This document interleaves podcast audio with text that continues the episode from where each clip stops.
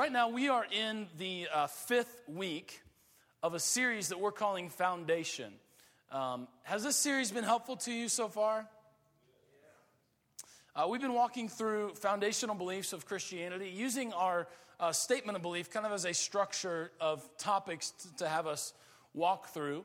And uh, I want to kind of give you where we've been so far, and then today we're going to talk about salvation. Um, but here here's where we've been so far. We started in the first week by talking about God, and we said that God is creator, God is eternal, God exists as Trinity. That is to say that there are three persons that make up the person that we know to be God. There's one God, but three persons. That is what's known as the doctrine of the Trinity. And, and really, the bottom line of the Trinity is that God is deeply relational. Uh, but we didn't stop there. The Bible doesn't stop there either. That God is not only relational in that He wants a relationship with you through Jesus Christ, but, but God is love. And so God is creator, eternal, Trinity, which means He's relational, and then God is love. And then we, the second week, we talked about Jesus, and we said that Jesus is 100% divine and He's 100% human, which that unique makeup of who He is allows Him to win our, for us our salvation, which we're going to talk in more detail about today. Uh, but then he goes on as our intercessor, that, that is, Jesus is praying for you, he's rooting for you, he, he wants that relationship to be reconciled, he desires for you to break free from the chains of that addiction, he wants you to find victory over that, that attitude or uh, perception or perspective that has haunted you all of your life. Jesus is your intercessor, and then one day he will return as king. After that, we talked about the Holy Spirit, and I uh, said that the, the way in which the Spirit works in your life is a spirit cycle. And we talked about the, how our brains are continually trying to form habits based on a habit cycle. That there's a cue, uh, then there's a routine, and then there's the reward and how there's the cue I need to lose weight, so I'm going to run. And then there's the routine I'm going to put on my neon shoes and lace up and my sporty pants and go running. And then, then the reward is I'm losing weight and feeling better uh, and all of those kinds of things. And the, the habit can be good, running. It can also be bad, like Cinnabon, who puts their you know, restaurants away from the food court so the, the cue will be the smell, the sweet, delicious smell of the cinnamon roll wafting across your nostrils. And then the routine is I'll have one or two, and then the reward is you get to taste this yummy cinnamon roll. Uh, you guys hungry? and what I said was that that is uh, that, that, that just as our brains are forming habits based on a habit cycle, that the way in which the Spirit wants to work in our life is in a spirit cycle. And that is to say that God, first of all, His Spirit wants to purify us. And then he wants to prompt us toward greater obedience or specific obedience. Uh, and then when we do those two things, it will produce fruit in our lives. And, um, and so we talked about the spirit cycle purify, prompt, and then produce. And then last week we talked about being human. Uh, and we also said that the human experience is, is very much like the experience of our very first uh, brothers and sisters, Adam and Eve, who at creation experienced tremendous innocence in their lives. But then through sin came a profound wounding in their lives. And then the wounding led to a struggle, that there was a struggle to return back to the innocence uh, and a longing for recreation. Uh, and that that was, in fact, the experience of all of us. That all of us experienced an age of innocence. Then we felt the effects of sin, which wounded us, that all of us have wounds that we carry. Uh, and then that introduces a struggle and a longing uh, to return to innocence. Well, today I want to talk to you about salvation. So now that you're all caught up, and uh, all of you are now asleep, you guys got to be, you got, I'm going to make you get up and do jumping jacks if you don't, if you don't liven up just a little bit for me. Uh, and so today I want to talk about salvation. Are you ready to hear from God's word today? All right, that's, that's a lot better. That is very, very encouraging. It is a lonely place up here. Uh, so uh, that's very encouraging. So let's talk about salvation today. And I, I, want to warn you right up front that uh, there's probably some things that you'll hear today that you'll have to go home and think about that maybe you've never heard before. Uh, but what I want to offer you is the full gospel. And uh, my, my, that's always my heart and my intention. And so I, I uh, ask you to open our hearts and minds to what the Lord would want to say to us. And, and I want to set the stage by telling you that although we tend to have a very low view of ourselves, Scripture has a very high view of humanity. For example, in Psalm 139, verse 4, it says, I praise you, that is, us talking to God, us offering our praise up to God. God, I praise you because I am fearfully and wonderfully made, and your works, that is, your creative work of creating us, your works are wonderful. And I know that full well that I am fearfully and wonderfully made. Psalm 8, verse 5 says, You have, you, that being God, have made them, that being humans, just a little lower than the angels, and you have crowned them with glory and with honor. Did you know that, that at creation, God crowned you with glory and with honor? Scripture has a very high view of humanity. In Genesis chapter 2, which we talked a little bit about in last week's sermon, we, we realized that the crown of all creation is human beings, that, that we are the only part of all creation to bear the image of God. We are the image bearers of the very creator of the universe. Scripture has a very high view of humanity, and yet we must balance that, that we are fearfully and wonderfully made. We're crowned with glory and honor. We're, we're the, the crown of creation and bearing the image of God. We must also balance that with the fact that we are, at the very same time, a broken people, desperately in need of salvation. The scriptures are very clear about both sides of the bar. And sometimes we, we just talk about our brokenness and that's all we talk about. But God wants to take that brokenness and restore us to the glory and the honor. And so, one example of this, and, and this is all throughout Scripture, uh, in the same way that it's all throughout Scripture that there's a very high view of humanity, it is at the very same time that we are broken, that we struggle, that we stand in desperate need of salvation and rescue. Romans chapter 3, verse 10 says, There is no one that is righteous, not even one. There is no one that is righteous, not even one.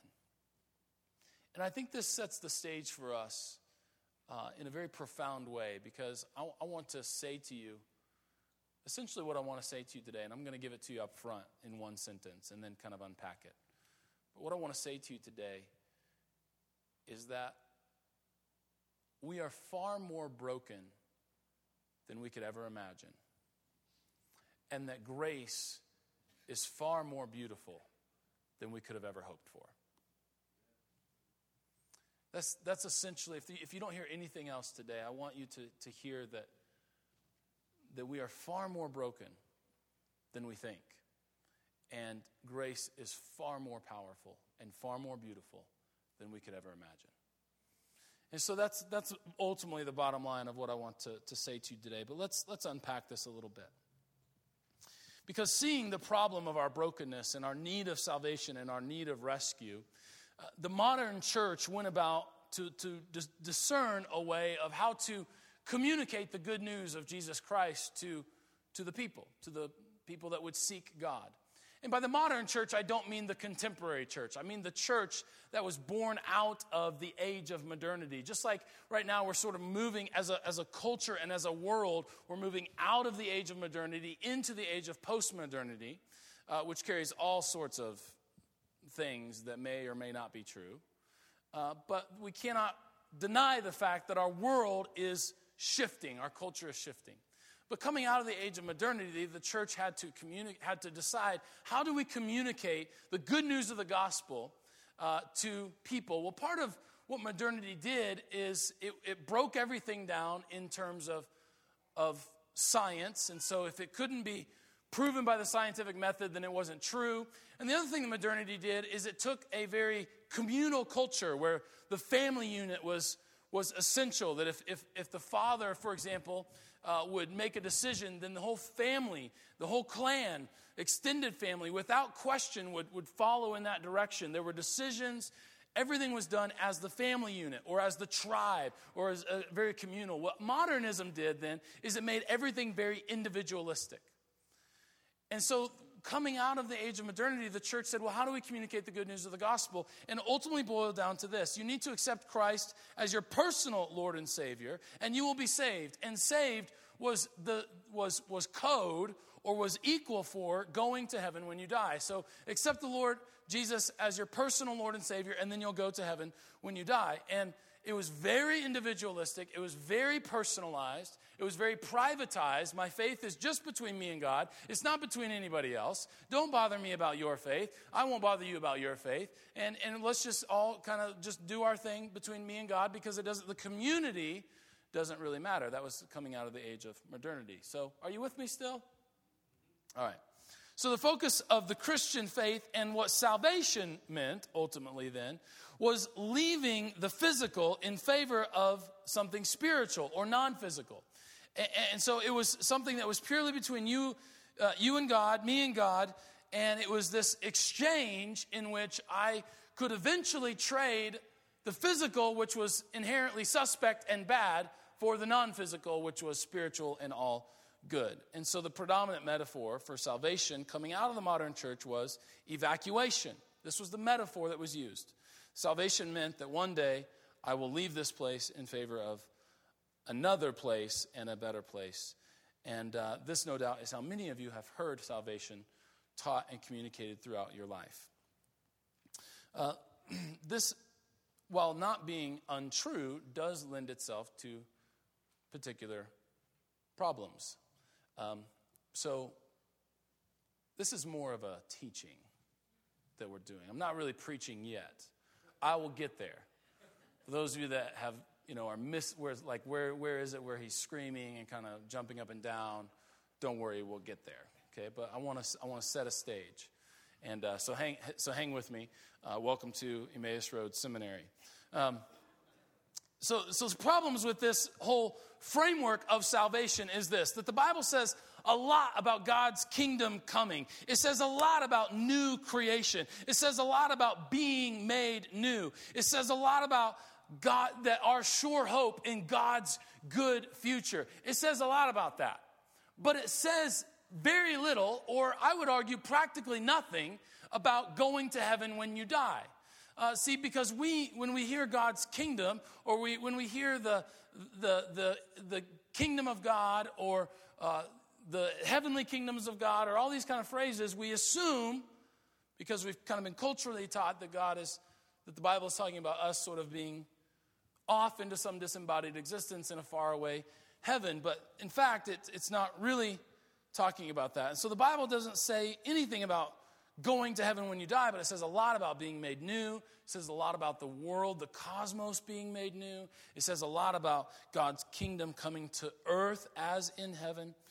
And, and so, what the modern church did is it made salvation only a personal uh, and only a privatized decision. And what I want to say to you today is that your salvation is personal, but it's not private. Your salvation is, is personal, but it isn't private. And what happened when we privatized salvation is that we got tons and tons of Christians who felt no need to be part of a community. Because as long as I'm good with God, as long as God and I are good, then the community is, is sort of of second importance. And this is a pretty large departure from the world of the Bible and what the Bible teaches in terms of our salvation. I know I'm doing a lot of kind of groundwork here, so stick with me. And so the result was we privatized salvation and we, we got a whole bunch of Christians who weren't part of a community, and then it produced the proliferation of the lie that my faith doesn't involve anyone else. How many of you have heard that at some point or another? That your faith Doesn't really involve anyone else. It's just between you and God. Well, I want to tell you again that while your faith is deeply personal, it isn't private. That, that your faith affects the people around you, or the lack of faith in Christ affects the people around you. We are inherently communal. And what, the, what modernity tried to tell us is that we were all an island unto ourselves and deeply individual. In fact, the term that we translate, the word that we translate into the English word individual, uh, is a word that means autonomous or not dependent upon anyone else. And I think that we could all say that none of us are completely autonomous and not dependent on anyone else. We're all dependent on someone. The only true individual is God, who doesn't need anyone to love him in return or anything like that, but desires that. And so we've, we've really got it, we've really got it wrong.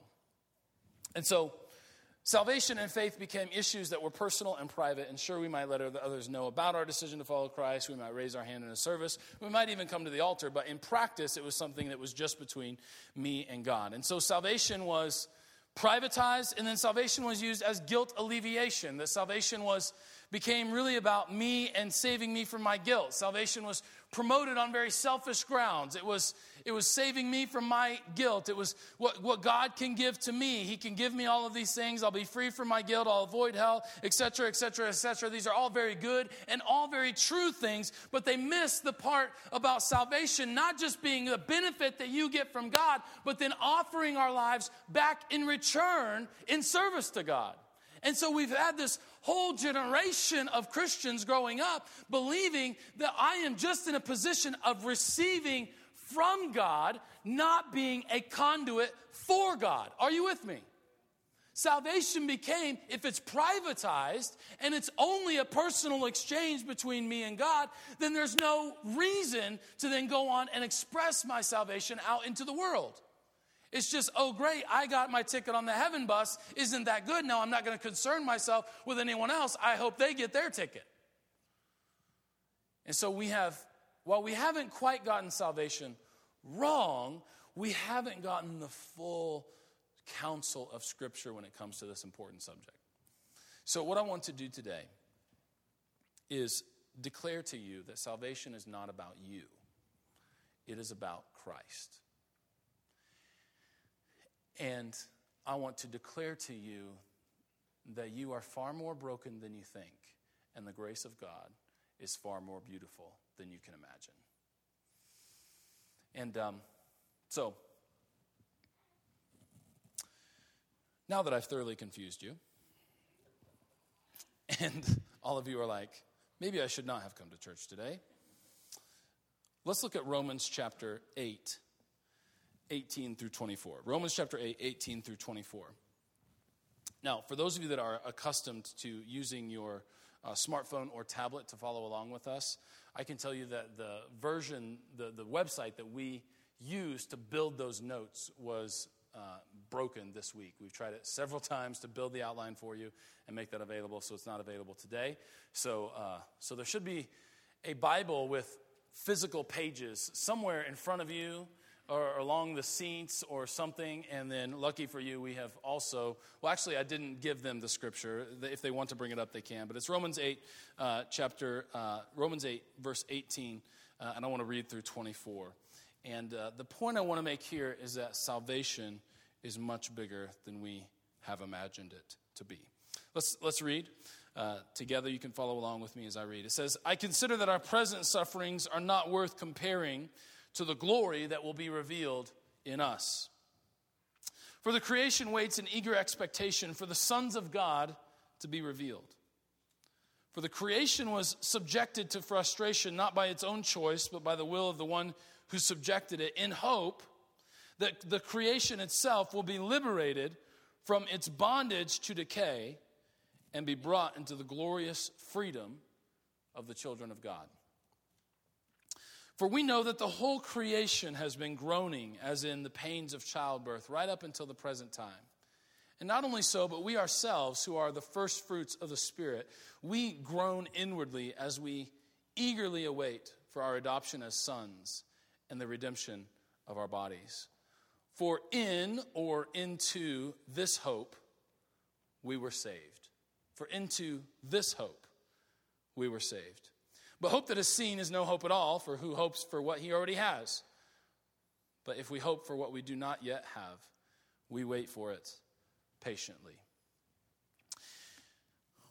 The point that I want to make here is that we have often, in, ter- in our um, effort to communicate the good news of the gospel to individuals that have been come out of modernity, uh, we have declared that salvation is only for you and you alone. And what this passage states is that the blood of Jesus has reconciled the world to himself. And that is to say that it doesn't just include you and I as human beings, but that creation itself is longing for God's new world to break in. And that creation itself is in decay because of the brokenness of our world. And creation itself then is benefit from the blood of Jesus. And I know this is kind of deep and kind of heady, but I think this is really important. Salvation is for creation itself, as well as any person that will come to Christ through faith. In other words, let me say it this way the effect of sin is much larger than we could imagine, and the scope of salvation is far more reaching than we have previously imagined. Another way of saying this is that we are more broken than we think, and the grace of God is better and more beautiful than we could have hoped.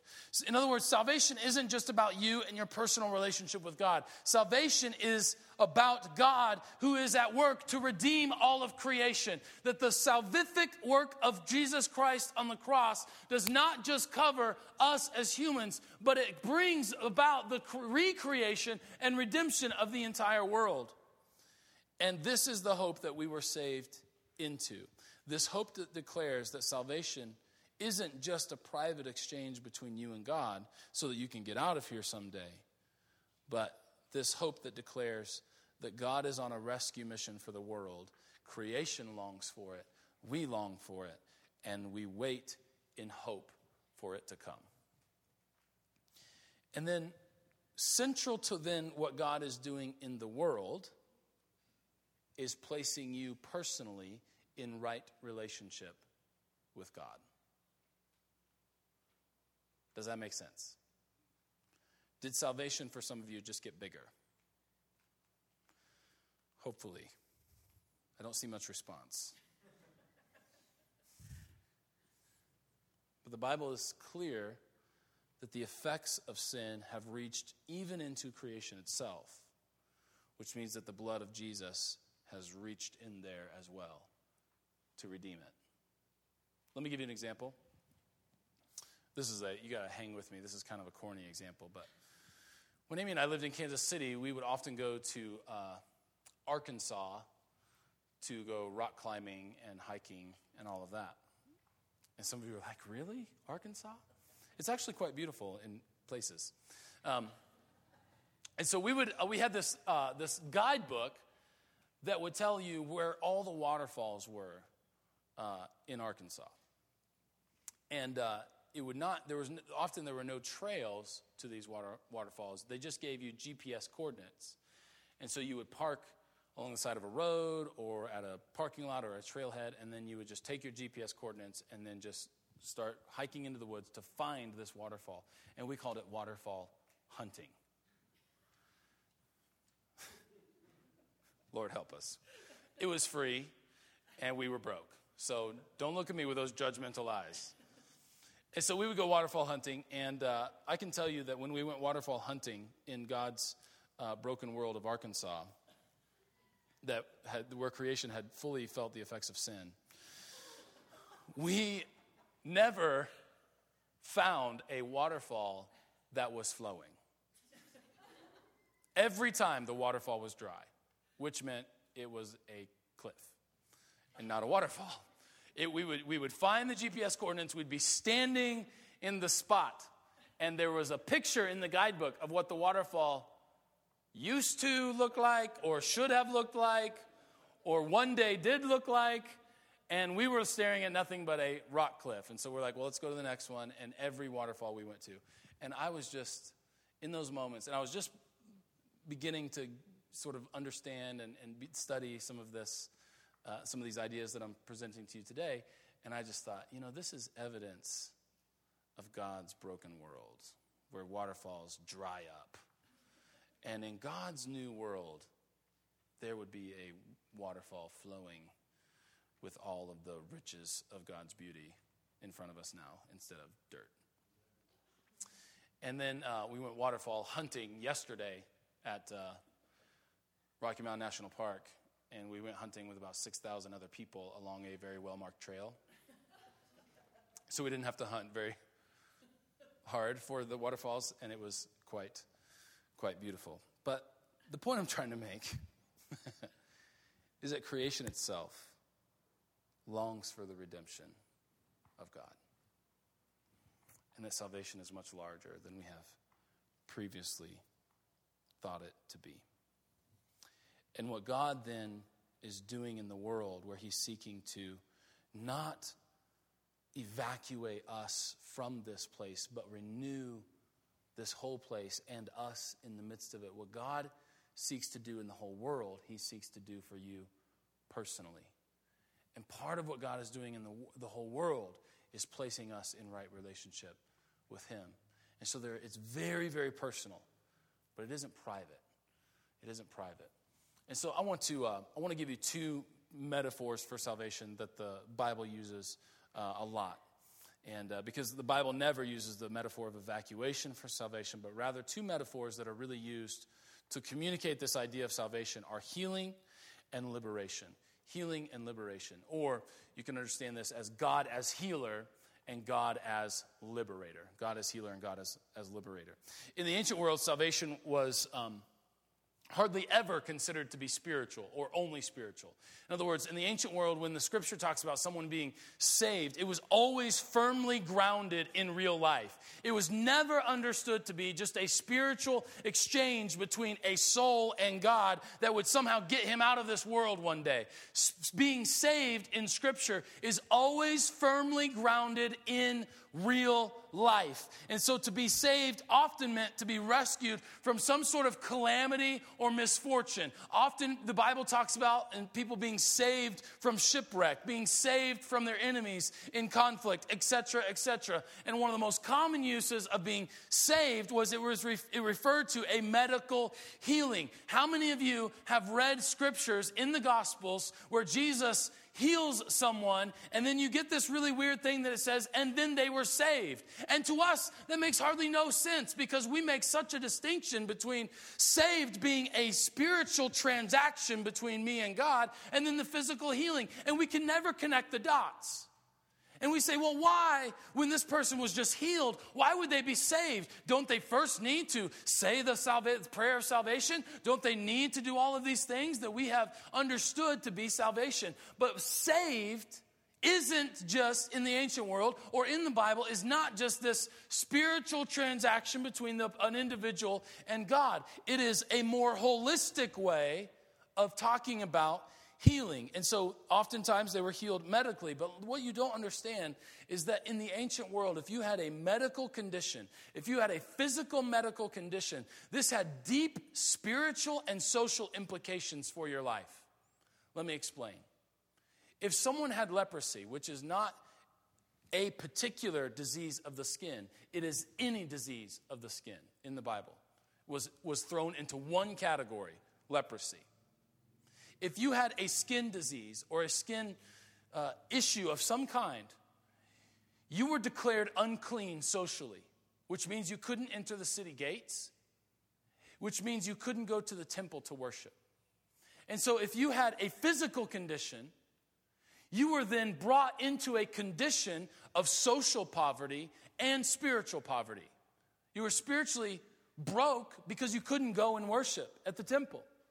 And so, this one physical condition that needed to be healed had all kinds of implications for your life, namely socially and spiritually.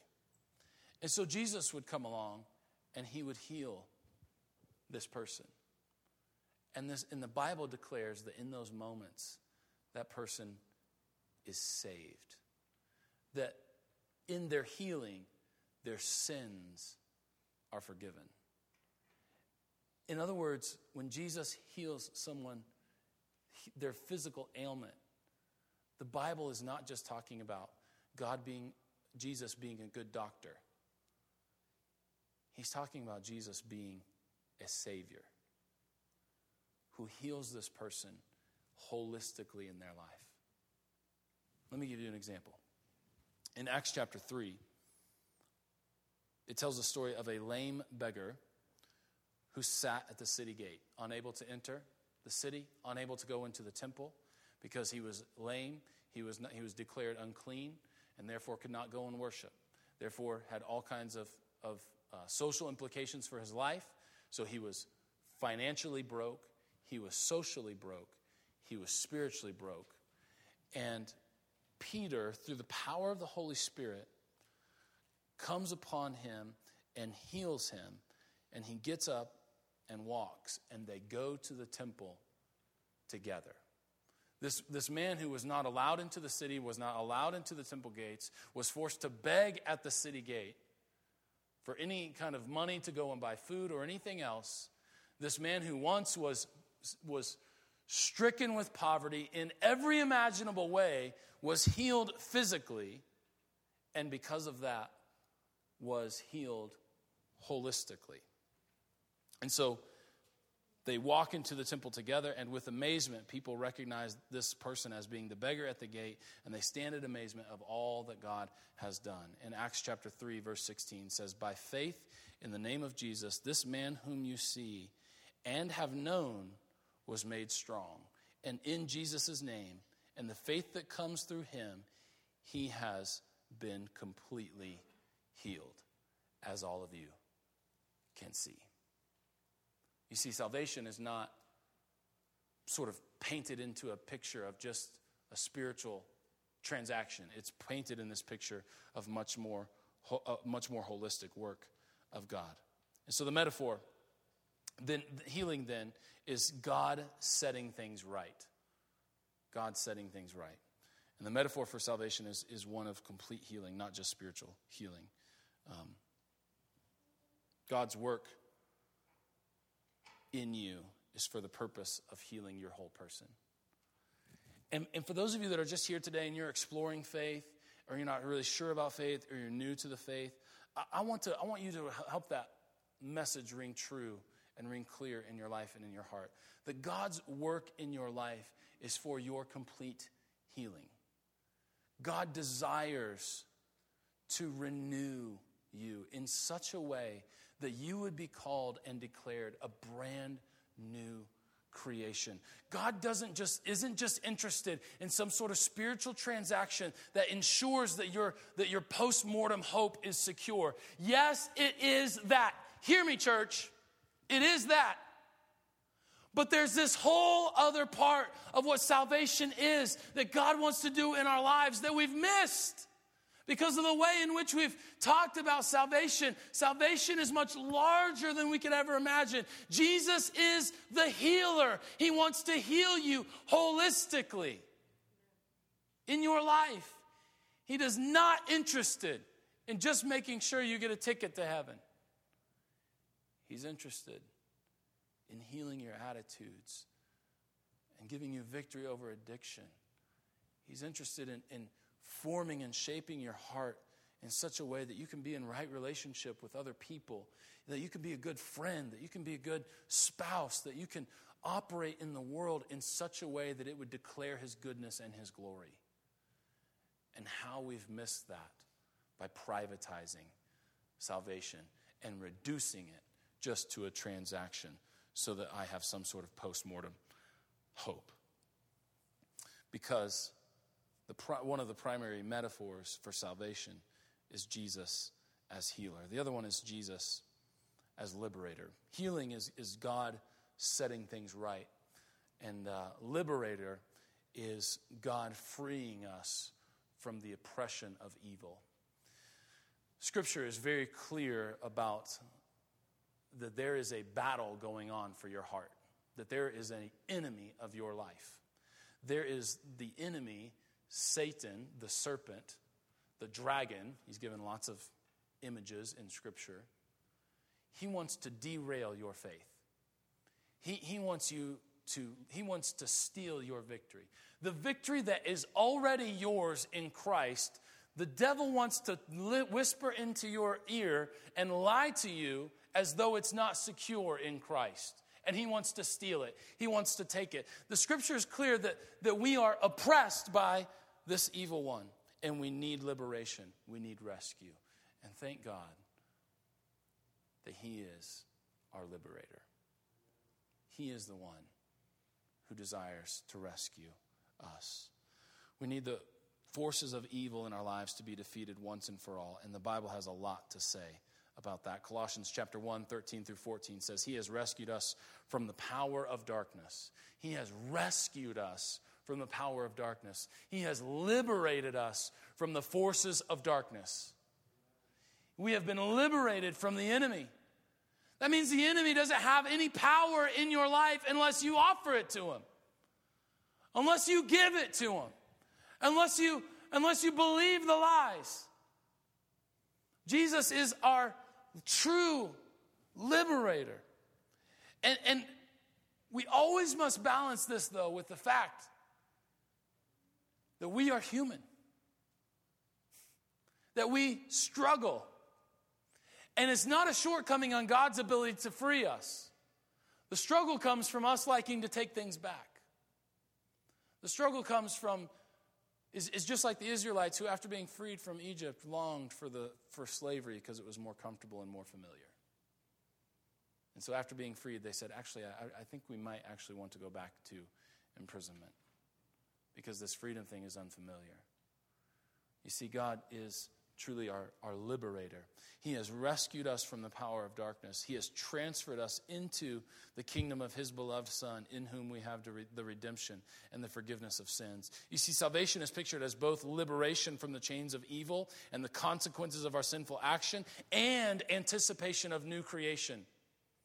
That's what liberation means. I'm freed from this one thing so that I can anticipate the full freedom. This is very, last week I talked about how in Christ, the struggle, the capital S struggle can be over, but there's a little s struggle that we'll always fight and that we'll always go through until the full redemption that God brings in our life and in the world. And so this speaks into that perfectly. Liberation is this freedom from the big S struggle so that we can anticipate the full redemption that God is doing in the world the full salvation that we long for and that creation longs for as well. He has rescued us from the power of darkness. We've been transferred into the kingdom of his beloved son, and it is in his in this son, in this Jesus that we have redemption and the forgiveness of sins. Re- uh, Revelation chapter 12, 7 through 10 says, we, Now we have the salvation and the power and the kingdom of, God, of our God and the authority of his Messiah, for the accuser of our comrades has been thrown down he who accused us day and night before our God. Our accuser has been defeated. See, there are forces of evil that are out to derail your life and your faith in ways that will destroy you, and we need God to liberate us. We need God to rescue us and to set us free from these evil forces, and the Bible says that God has done just that. I think the good news is far better than we've communicated it. I want to close with one final thought. And that is that Philippians chapter 2, verse 12 tells us to work out our salvation with fear and trembling. And that seems really odd that we are to work out our own salvation because drilled into our minds and in our heads is that salvation is a free gift given to us and appropriated in our life only through faith by grace. And there's nothing that we could do to earn it. And that is absolutely true. There is nothing that you can do to earn your salvation. It is a free gift that God in Christ has offered to us. But we've become so scared of earning our salvation, we have totally let go of effort within our salvation. In other words, we've become quite lazy in regards to our salvation. We have turned it into, as I've said, a privatized spiritual transaction. And once the transaction is complete, I'm good to go and nothing more is to be done. We've lost the sense of effort because we're so afraid of earning our salvation. But Philippians says we ought to work this, this, this big and broad and beautiful grace of God that is appropriated in our lives through faith. We ought to work out in our lives what that means. We ought to enter into some effort to see how does this play out in my life? What can I do to begin to live into this great truth? This great truth, the hope that we've been saved into is this hope that God promises to redeem the world the, the creation and all who will place their faith in him. A full redemption of our bodies, not just being evacuated, but redemption, liberation, healing. We have not, we have communicated salvation as though we are saved out of something. When in fact, the Bible actually says we have been saved into something. We've been saved into this great hope. and yet, all the time, we talk about salvation as though we've been saved out of something. We talk about salvation as avoiding something. We've been saved out of hell, when actually the Bible talks about we've been saved into relationship with Christ. And then we ought to go about the work of effort and working that out and what that means in our lives. And what I want to say to you is this once we have received the great salvation from God, who places us in a much broader context, not just between me and God, but a much broader context of redemption in the world that places me in right relationship with God. Once we've worked that out through faith, what it means is this I must learn by the power of the Spirit in my life how to live in ways that fit into God's plan of salvation for the world. You see, your salvation has a particular kind of context. That's what we've, we've, we've, we've totally, we've taken salvation and we've removed it from any kind of context. It's just a transaction. Just say the right words, say the right prayer, and you're good to go. That doesn't have any context. But the Bible always places your personal salvation inside of a larger context. And so, what we need to do, and part of the effort and the working out of our own salvation, is saying, now that I've experienced this on a deeply personal level, what does it mean for me to fit inside the larger context of salvation that God is doing in the world? Does that make sense? Sort of. We'll work on it. And so, how do I believe by faith that healing is mine? How do I believe by faith that in Christ I am already liberated of the things that bind me? That's part of the effort of working out our own salvation. Well, I know, I, I know that I've thrown a lot at you today, and the truth is, I don't feel like I've communicated it in ways um, that I had hoped. I don't feel like I've been as clear as I wanted to. But I hope that by the power of the Holy Spirit, you've been able to understand and to grasp the good news of Jesus, and that you've been able to come into contact with the beautiful grace of God and the far reaching scope of salvation. I promise you, we are far more broken than we have ever imagined. But thank God, His grace is far more beautiful than we could have ever hoped for. And so I leave you now in the hands of the Holy Spirit, who will hopefully speak to you and work in your lives to come in contact and get a hold of this truth and apply it to our lives. Thanks for listening to the Emmaus Road podcast. We hope this message has been encouraging to you. If you'd like to support the ministry of Emmaus Road, you can do so online. Just visit theroadfc.org and click Online Giving.